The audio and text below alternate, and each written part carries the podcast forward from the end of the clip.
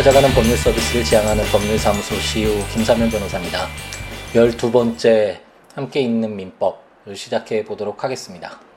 음, 지난주는 어, 여러 가지 사정으로 인해서 예, 한 주를 쉬게 되었네요. 예, 함께 있는 민법을 최소한 일주일에 한 번씩은 올리려고 노력하고 있는데 지난주는 음, 건너뛰게 됐습니다.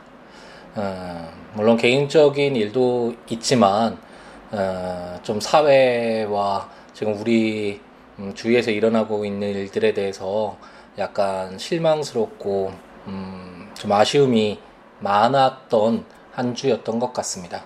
제가 어, 이제 블로그를 통해서 함께 있는 민법을 어, 매일 한 조문씩 그런 목표 하에 이렇게 포스팅을 하고 있는데 어, 8월 21일이었나요? 이제 민법 총칙을 끝내고 물건을 시작하면서 이런 내용의 글을 썼었습니다. 잠깐 읽어드리면 몇 달 전 세월호의 충격적인 참사로 인해 마음이 너무 아팠던 기억이 떠오릅니다. 그와 함께 세월호 참사 이후에 우리나라 사회에서 벌어지고 있는 상황들로 인해 마음이 무겁고 답답하며 당시 느꼈던 아픔이 더욱 깊어지는 듯 하네요. 앞으로 우리가 아무것도 할 수 없을 것이라는 절망이 생기지 않을까 걱정스럽습니다. 4.19 혁명 때는 아직 태어나지 않았고 1980년 5월 18일 민주화 운동, 1987년 6월 민주항쟁 당시는 너무 어려서 그 기운을 느끼지 못했습니다. 경험상으로 이처럼 온 국민이 하나된 모습을 보이는 것은 2002년 월드컵 이후 처음이라는 생각이 드는데 국가를 이루고 있는 구성원들이 간절히 원하고 있는 것들이 전혀 반영되지 못하고 있다는 점이 당황스럽습니다. 앞으로도 대부분의 대한민국 구성원들이 원하는 것임에도 불구하고 여러 가지 사정들로 인하여 국가와 사회에 반영되지 못하게 되는 것이 아닐까 걱정됩니다. 그리고 이러한 결과를 당연한 것으로 받아들이는 절망적이고 수동적인 우리들이 되어가는 것이 아닐지 우려가 되네요. 과연 국가란 존재가 무엇인지, 그 존재 이유가 어떤 것인지, 만일 국가가 그 구성원을 위하여 존재하지 못하였을 때 그 구성원들은 어떻게 행동해야 하는지 등 많은 의문들이 쏟아지는 요즘입니다. PS. 사랑하는 자녀를 잃고 더 이상 자신과 같은 슬픔이 발생하지 않는 사회를 만들기 위해 노력하고 있는 유가족 분들의 목소리에 좀 더 관심과 애정으로 다가가기를 희망합니다. 이런 글을 썼었습니다. 당시 음, 계속해서 어, 이런 세월호 참사 이후에 우리 사회에서 벌어지고 있는 일들에 대해서 너무 안타깝고 약간은 음, 분한, 격한 마음에 이런 글을 썼었는데 이 글을 쓰고 얼마 지나지 않아서 어, 더욱 좀 제가 참담하게 느껴졌던 건 이제 언론에서 어, 세월호 문제와 관련돼서 어, 뭐 그분들의 어떤 그 입장을 대변한다고 할까요? 그 대표하시는 분의 어떤 개인적인 그런 사생활들이 드러나면서 과연 그런 말을 할 자격이 있느냐 이런 식으로 몰아가는 그런 기사들을 보면서 또 거기에 동조하는 어, 뭐 다수라고 할까요? 모든 사람들은 아니지만 거기에 동조하는 분들의 모습을 보면서 아 참 많이 답답하다라는 생각이 어, 조금 들었습니다. 왜냐하면 만약 뭐 계속 폭행을 일삼는 사람들이 뭐 다른 사람에게 너 때리지 마 아니면 뭐 다른 물건들을 계속 훔치는 도둑질을 하는 사람이 다른 사람들의 물건을 훔치면 안 돼. 이런 어떤 도덕적이고 당위적인 그런 말들을 하면 그 사람들의 행동을 반영해서 그런 말을 할 자격이 없다라고 이야기할 수 있는 것이지만 지금 세월호 이 문제와 관련돼서 논점이 되고 있고 가장 중요시되고 있는 부분은 왜 이런 사고가 발생할 수밖에 없는 없었는지 이 사고가 발생하는데 어떤 우리 사회의 어떤 구조적인 뭔가 문제점이 있는지 무엇이 잘못되어 있는지 그것을 우선 밝히고 잘못된 것이 있으면 그걸 한번 고쳐 나가 보자라는 그런 어떤 문제 문제 제기에서 시작된 것인데 이런 문제를 어떤 개인적인 음, 뭐 주장, 의견이라는 것으로 치부해서 그 사람의 사생활이 어때, 어때서 이런 얘기를 할 자격이 없다. 뭔가 은밀한 다른 것이 있을 것이다. 이런 식으로 몰아가는 것이 참 바른 것인지 올바른 것인지 많이 아쉬운 마음이 들었던 것 같습니다. 좀 우리 사회가 그러니까 저는 국가라는 존재보다도 사회 이 같은 동실에 살아가고 있는 우리 이 구성원들이 모여 있는 이 사회를 굉장히 중요시 어, 생각하고 있는데 이 사회 문화 어떤 수준이라고 할 수 있는데 이런 것들이 좀 더 높아지는 음, 그런 계기도 필요하고 노력도 필요하지 않을까라는 생각이 듭니다. 어, 그중 그 한 가지로서 좀 사실 팩트를 보는 그것을 보고 어, 이해하고 판단하고 의견 제시를 하는 그런 문화가 좀 형성되기를 어, 희망해 봅니다.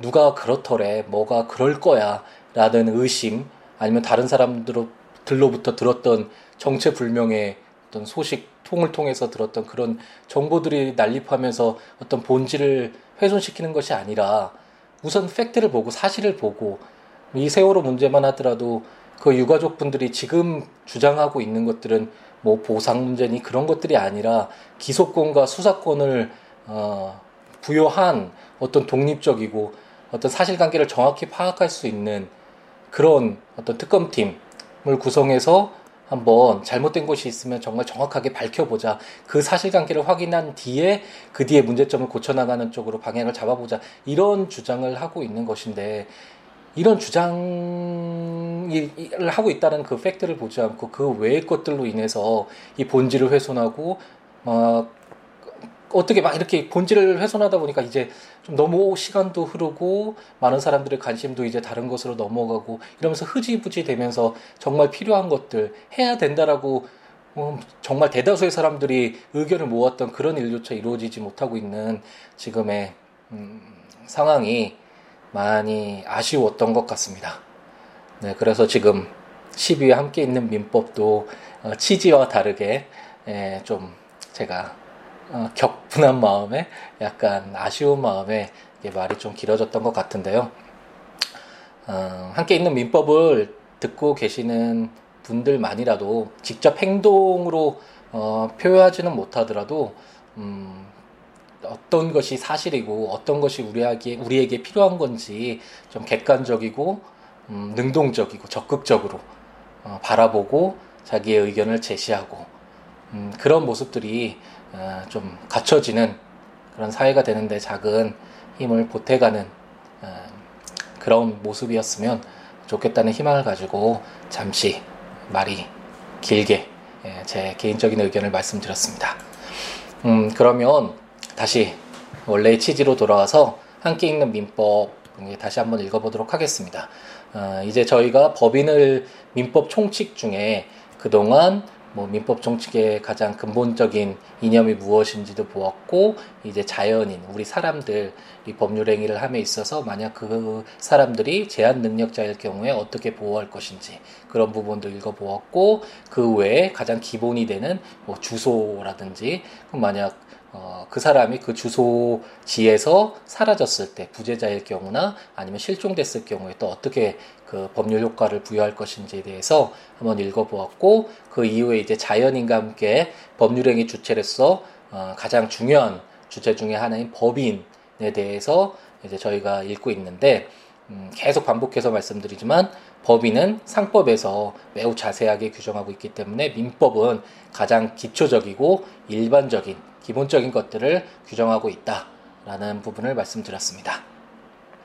음, 그리고 지난번에 이제 기간, 이 법인이라는 게 사실 어, 자연적으로 존재하는 것이 아니라 어, 이게 어떤 어떤 목적 하에서 만들어진 것이잖아요. 그렇기 때문에 그 법인을 실질적으로 움직이는 그 기관들 이 어, 어떤 것들이 있고 그 기관들이 어, 어떤 역할을 하는지에 대해서 읽기 시작했는데 지난번에는 이사 음, 기간 중에 가장 중요한 기간 중에 하나라고 할 수 있는 이사에 관련된 부분을 읽었고 오늘은 감사 부분과 이제 사원 총회 총회 부분에 관련된 규정들을 한번 읽어보도록 하겠습니다. 지난번 제57조 이사라는 규정으로 법인은 이사를 두어야 한다라고 해서 어, 법인이 존재하기 위해선 이사가 필수적인 기관으로서 존재해야 된다라는 것을 한번 읽어보았고요. 제 58조는 이사의 사무 집행, 그래서 이사는 법인의 사무를 집행하는 일을 한다라는 것, 그리고 이사가 수인인 경우에는 정관에 다른 규정이 없으면 법인의 사무 집행은 이사의 과반수로서 결정한다라는 것. 그래서 음, 민법은 사적 자치를 중요시하는 법이기 때문에 어, 뭐 형법이나 이런 공법과는 다르게 어, 개인들의 어떤 의사의 합치, 의사들을 존중하는 법이기 때문에 이 어, 정관에 뭐 이사의 가반수가 아니라 뭐 다른 수로서 결정할 수 있도록 이렇게 다르게 규정할 수 있다라는 내용을 어, 이런 규정을 읽으면서 제가 그와 관련된 내용을 말씀드린 것 같고요. 제 59조는 이사의 대표권이라는 제목으로 이사는 법인의 사무에 관하여 각자 법인을 대표하고 그러나 정관의 규정과 취지에 위반할 수 없고 특히 사단 법인은 총회 의결에 의하여야 한다. 라는 규정 제2항은 법인의 대표에 관하여는 대리에 관한 규정을 준용한다. 라고 규정, 아, 이 규정을 읽으면서 이제 대리, 에 관한 규정을 읽은 뒤에 다시 한번 보면 아 대표권이라는 게 이런 거구나라는 걸 이해할 수 있을 것이다라는 점도 말씀드렸던 것 같고요. 제60조는 이사의 대표권에 대한 제한의 대항 요건이라는 제목으로 이사의 대표권에 대한 제한은 등기하지 아니면 아니하면 제3자에게 대항하지 못한다라고 규정해서 음, 어떤 민법의 가장 중요시 되는 음, 이념이라고도 할 수 있는데 어쨌든 어, 제3자가 불의의 피해를 보지 않도록 어, 음, 객관적으로 그리고 명확하게 알려져 있어야지만 되고 그런 부분에 대해서만 제3자에게 책임을 물을 수 있다라는 그런 생각을 가지고 이런 규정들을 읽어보시면 앞으로도 이제 계속 나오게 될 테니까 아 그런 취지구나 라는 생각을 가지고 읽어보시면 이해하시기가 쉬울 것 같습니다. 제 60조에 있는 직무 대행자의 권한 이라는 제목으로 어, 민법 제52조의 2 직무대행자는 가처분 명령에 다른 정함이 있는 경우에는 법인의 통상사무에 속하지 아니한 행위를 하지 못한다. 다만 법원의 허가를 얻은 경우에는 그러하지 아니하다. 제2항 직무대행자가 제1항의 규정에 위반한 행위를 한 경우에도 법인은 선의의 제3자에 대하여 책임을 진다. 라고 규정을 어, 하고 있는데 이제 직무대행자 라는 그 부분은 민법 제52조의 2를 읽을 때 한번 읽어보았는데 어, 이런 직무 대행자가 어떤 일을 할 수 있는가 그 범위에 관해서 규정하고 있는 규정이다. 음, 라는 것을 한번 읽어보았고요. 제61조는 이사의 주의 의무, 이사는 선량한 관리자의 주의로 그 직무를 행하여야 한다. 라고 음, 규정하고 있는데 참 어려운 해석하기 어려운 규정이다. 선량한 관리자의 주의가 무엇인지 여러 가지 음, 해석이 있을 수 있고 각 사안마다 어, 여러 가지 어, 별 다른 의견들이 어, 충돌할 수 있는 규정이다. 여러 가지 해석 가능성이 너, 어, 있는 어, 넓게 해석될 수 있는 재량의 여지가 있는 어, 규정이다라는 어, 점을 말씀드렸고요. 제 62조는 이사의 대리인 선임, 이사는 정관 또는 총회의 결의로 금지하지 아니한 사항에 하나요.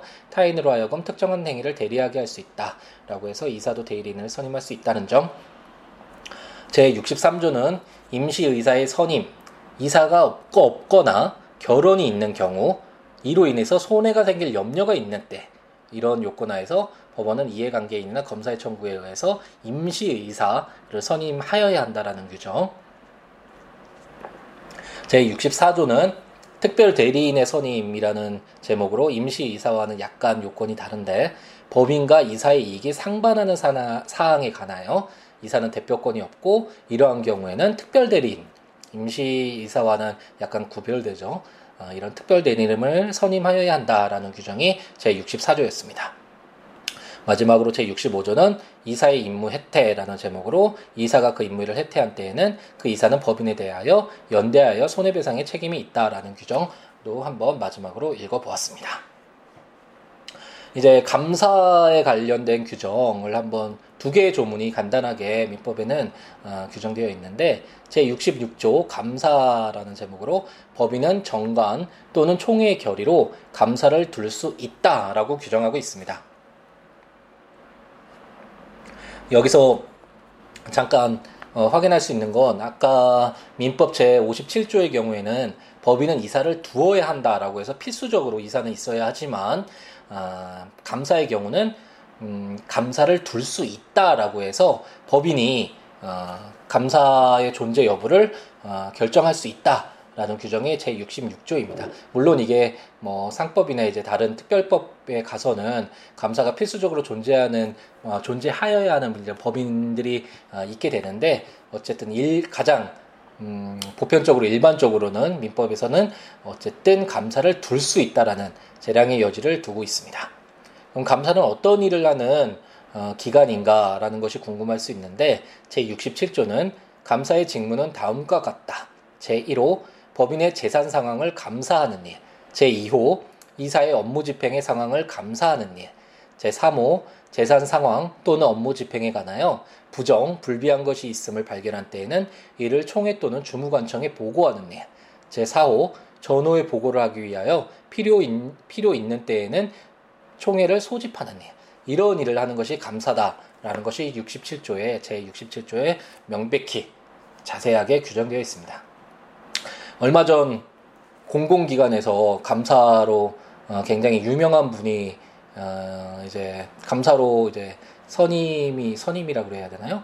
어쨌든 감사로 이제 내정이 돼서 감사의 직에 에, 음, 일을 하게 됐는데 그 언론에서 잠깐 나오다 어, 사라지긴 했지만 개인적으로 많이 어, 웃고 좀 또 황당하게 느꼈던 어, 일이 있었습니다. 그분이 이제 이 감사직에 대해서 이제 자기의 의견을 표명하는 어, 이제 무슨 서류를 내면서 어, 이제 거기 어떤 일을 썼냐면 정확하게 기억나진 않지만 뭐 사장님을 도와서 이 공공기관의 사장님을 도와서 자신의 뭐 인적 네트워크를 활용해서 어 회사가 발전할 수 있도록 어쨌든 자신의 힘을 모든 힘을 다 쏟아붓겠다 뭐 이런 식으로 좋은 말씀을 쓰셨는데 이걸 보고 어, 대부분의 분들은 뭐 그냥 어, 좋은 말이나 그래 열심히 하시겠다는 뜻이구나라고 넘어갈 수 있지만 이제 민법 제 67조를 통해서 이제 감사가 어떤 일을 하는 어, 것인구나라는 것을 아시는 분은 그 내용을 보면 웃을 수밖에 없겠죠.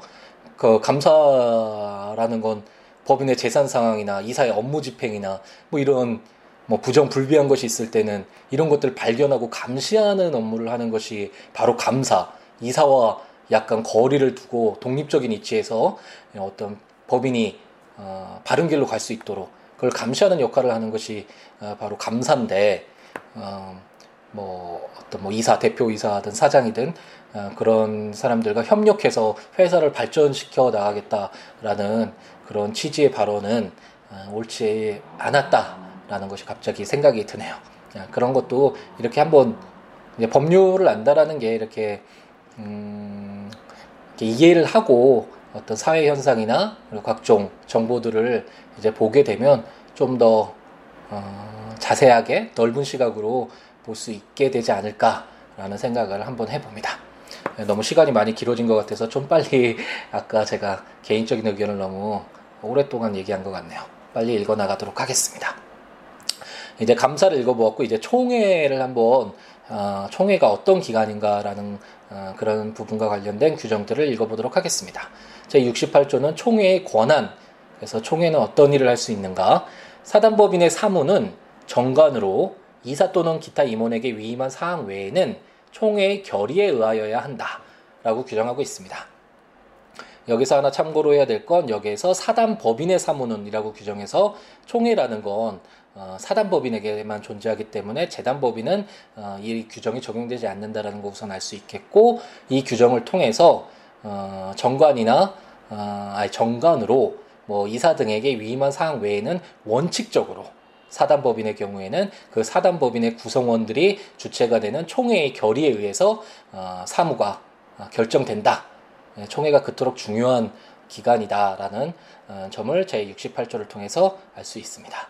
제69조는 통상총회라는 제목으로 사단법인의 이사는 매년 1회 이상 통상총회를 소집하여야 한다고 해서 어, 1, 어, 매년 1회 이상은 반드시 어, 어, 어떤 사단법인의 경우에는 그 사원들이 모여서 통상 총회가 소집돼서 어떤 법인과 관련된 사무와 뭐 사무를 결정할 수도 있고 법인의 운영이 어떻게 되고 있는지를 확인할 수도 있고 이런 과정을 반드시 거쳐야 된다라는 점을 어, 제69조에서 규정하고 있고요. 그럼 통상총회와 다르게 임시 임시적으로 할 수 있는 임시총회는 어떻게 규정되어 있는지 한번 확인해 보자면 제1항 사단법인의 이사는 필요하다고 인정하는 때에는 임시총회를 소집할 수 있다. 제2항 총사원의 5분의 1 이상으로부터 회의의 목적 사항을 제시하여 청구한 때에는 이사는 임시총회를 소집하여야 한다. 이 정수는 정관으로 증감할 수 있다.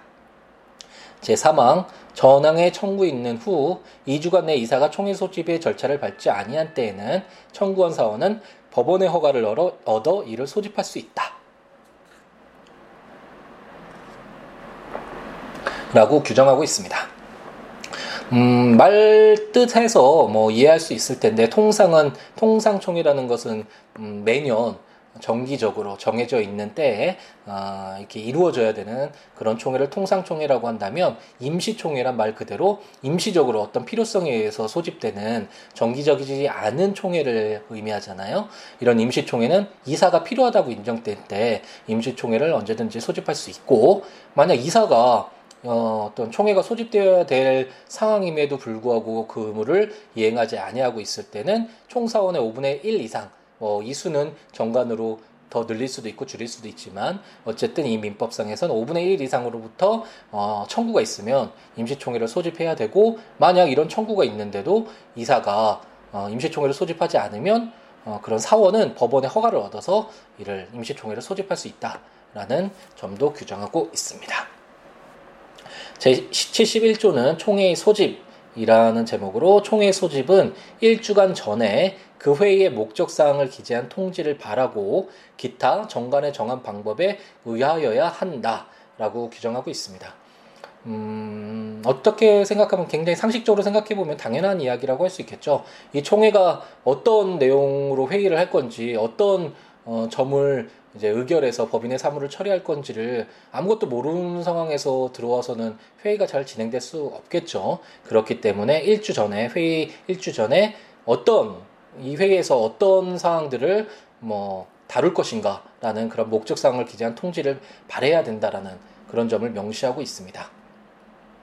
음, 이런 조항들이 아 뭐 당연히 그렇겠구나라고 이렇게 넘어갈 수도 있지만 실질적으로 이제 법원에서 재판 음, 어떤 분쟁 사항을 담당해 보면 어, 이런 총회가 적법하게 소집이 되었는지부터가 굉장히 많이 아, 다투어집니다. 뭐 일주간 전에 제대로 통지가 됐는지, 목적 사항이 제대로, 통지가 됐는지, 아, 기재가 되어 있는지, 뭐 그리고 기타 정관에 정한 방법이라고 했는데 정관에 정한 그런 절차를 모두 적법하게 절쳐서 거쳐서 총회 의결 사항이 제대로 음, 의결이 된 것인지 이런 부분들이 실제 이제 음, 이제 재판 과정에서는 많이 다투어지는 부분이고 그런 경우에 민법 제 71조는 명확하게 일주간 일주간 전이라고 되어 있기 때문에 뭐 만약 그 이런 요건을 갖추지 못했을 경우에는 이 총회 결의가 무효다 아니면 취소 사항이다라고 주장할 수 있는 명백한 근거가 되겠죠.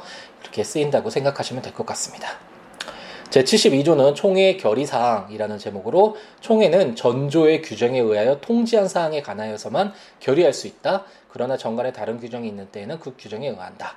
음, 제가 지금까지 계속 말씀드린 바와 같이 사적 작치가 중요시 되는 민법의 경우에는 어쨌든 당사자들의 의사, 그래서 정관에 다른 규정이 있을 때면 그 규정에 의하게 되지만 만약 정관에 다른 규정이 없을 때에는 어, 아까 일주간 전에 회의의 목적 사항을 기재한 통지를 해야 된다고 했잖아요. 이 내용 어떤 내용이 어, 목, 이 회의의 목적인가, 목적 사항인가에 대한 내용이 모두 알고 있는 상태에서 총회가 이루어져야 되기 때문에 갑작스럽게 어떤 의료 사안을 발의를 해서 이거를 통과를 해버리면 그 사원의 어떤 의사와 맞지 않는 결의가 나올 수도 있잖아요. 그렇기 때문에 음, 통지한 사항에 관해서만 결의할 수 있다라는 점을 민법 제72조가 규정하고 있습니다. 민법 제73조는 사원의 결의권, 그래서 사원은 각 사원의 결의권은 평등으로 하고 사원은 서면이나 대리인의 결의권을 행사할 수 있고 전조 제2항의 규정은 정관에 다른 규정이 때는 적용하지 아니한다라고 규정하고 있어서 정관에 다른 규정이 없다면 각 사원은 평등하게 그 결의권을 가지고 있고 또 서면 또는 대리인을 통해서 자신의 결의권을 행사할 수 있다라는 점을 규정하고 있습니다. 그렇다면 사원이 결의권이 없는 경우는 어, 어떤 경우냐? 그게 민법 74조인데 사단법인과 어느 사원과의 관계 사항을 의결하는 경우에는 그 사원은 결의권이 없다라고 규정하고 있습니다. 음, 이것도 뭐 상식적으로 당연히 이해가 되는 상황인데 법인은 이제 독립적인 제 독립 제3자라고 해야 되나? 어떤 독립적인 법률행위의 주체잖아요. 뭐 사원과도 별개 그렇기 때문에 하지만 실질적으로는 그 사원이 구성원으로서 어떤 법인의 그 법률행위에 를 좌우하게 되는데 그렇기 때문에 그 사원과 만약 이해관계가 있는 내용을 내용에 관해서도 그 사원에게 결의권을 준다면 그건 법인 독립적인 그 법인의 어떤 행위에 어떤 이해 상반되는 그런 결의가 행해질 위험성이 있겠죠. 그렇기 때문에 이러한 경우에는 사원이 결의권이 없다. 라는 점을 제74조에서 규정하고 있고요. 제75조는 총회 결의 방법, 어떻게 결의를 할 것인가. 제1항은 총회 결의는 본법 또는 정관의 다른 규정이 없으면 사원 가번수의 출석과 출석 사원의 결의권의 가번수로서 한다. 제2항 제73조 2항의 경우에는 당의 사원은 출석한 것으로 본다. 라고 규정하고 있습니다.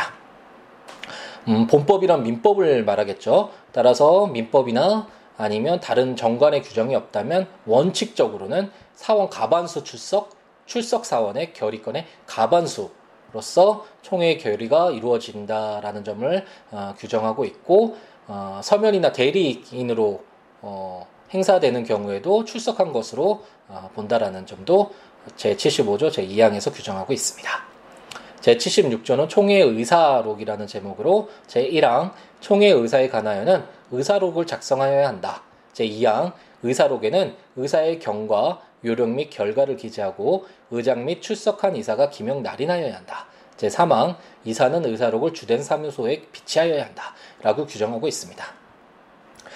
음, 법인의 어떤 행위는 계속 어, 제가 거듭해서 말씀드린 것 같은데 어, 객관적인 또 다른 자연인과 다른 어, 또 다른 법률 행위의 주체이긴 하지만 어, 그 법인을 구성하고 있는 구성원들, 기관들에 의해서 실질적으로는 행위가 행해진다는 점에 에, 점 때문에 여러 가지 문제가 발생할 여지가 큽니다. 그렇기 때문에 어, 이것이 정말로 법인 음, 실질적으로 봤을 때는 그 구성원들이 원하는 그런 어떤 결이었다라는 것을 좀 명확히 할 필요가 있고 이런 분쟁 사항이 발생했을 때 어, 이런 것들을 근거할 수 있는 어떤 내용들을 확보해 두는 것이 필요하겠죠. 그렇기 때문에 총회 의사, 의사 록은 굉장히 중요한 의미를 지내는, 지니는데 의사록은 분, 어, 총회 의사에 관해서 반드시 의사록 작성해야 되고 이 의사록에 뭐 의사의 경과나 요령 및 결과 를 기재하고 의장 및 출석한 이상한 기명 날인까지 하고 또 주된 사무소에 비치까지 하여야 한다라는 이런 내용들을 담고 있습니다. 제가 어, 잠시 어, 방금 전에 말씀드린 그 총회 소집과 관련된 절차적인 부분과 관련돼서도 현실에서 많이 분쟁이 발생하지만 이 의사록과 관련돼서도 많은 분쟁이 있습니다. 음, 대체적으로 문제가 되는 경우에 뭐 총회 결의의 무효 확인소 같은 것들이 많이 나오는데 그때 가장 상대방의 근거가 되는 것이 이거는 정당한 적법한 어, 법인의 어, 결의가 아니다. 왜냐하면 어, 총회 의사록을 봤을 때 이 총회 의사록을 보면 어, 뭐 절차도 제대로 이루어지지 않았고 그 구성원들의 의사가 담기지도 않았고 어, 뭐 이게 허위로 작성된 것이고 출석한 이사가 기명도 날인도 하지 않았고 뭐 이런 식으로 많이 상대방이 주장할 수 있는 근거가 되는 그런 조항이기도 한데 어쨌든 법인의 그 의사를 파악하는데 가장 유력한 음, 증거 어떤 내용이 되기 때문에 총회 의사록은 매우 중요한 것이다. 그리고 민법 제76조에서 이런 총회 의사록에 관해서 규정하고 있다라는 점을 이해하고 넘어가시면 될 것 같습니다. 네, 시간이 음, 좀 많이 지난 것 같습니다. 제가 첫 부분에 너무 많은 개인적인 이야기를 해서 그런 것 같고요.